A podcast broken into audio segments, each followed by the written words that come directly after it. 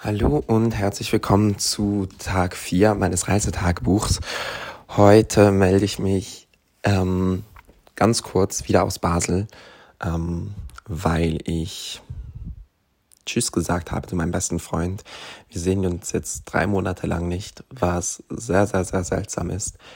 Er ist noch ein bisschen in Paris geblieben. Für mich geht's morgen Abend weiter, wahrscheinlich nach Prag.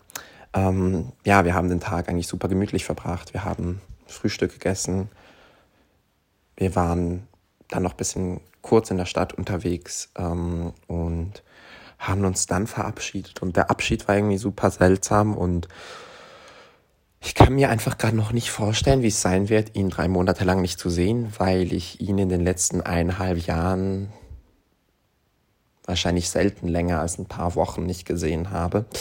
Und jetzt sind es auf jeden Fall mal drei Monate und ob wir uns danach dann direkt wiedersehen, steht auch noch ein bisschen in den Sternen, weil unsere Zukunft ähm, ja einfach noch nicht ganz klar ist und er auch unterwegs ist und ich unterwegs sein werde und ja, keine Ahnung, das macht mir schon so alles bisschen Angst und gibt mir auch so ein bisschen zu denken.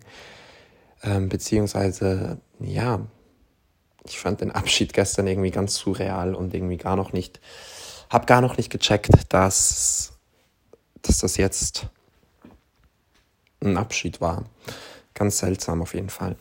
Ähm, aber ich freue mich jetzt ganz, ganz bald meine Reise alleine antreten zu dürfen und ähm, ja, bin gespannt, was ich alles erleben werde.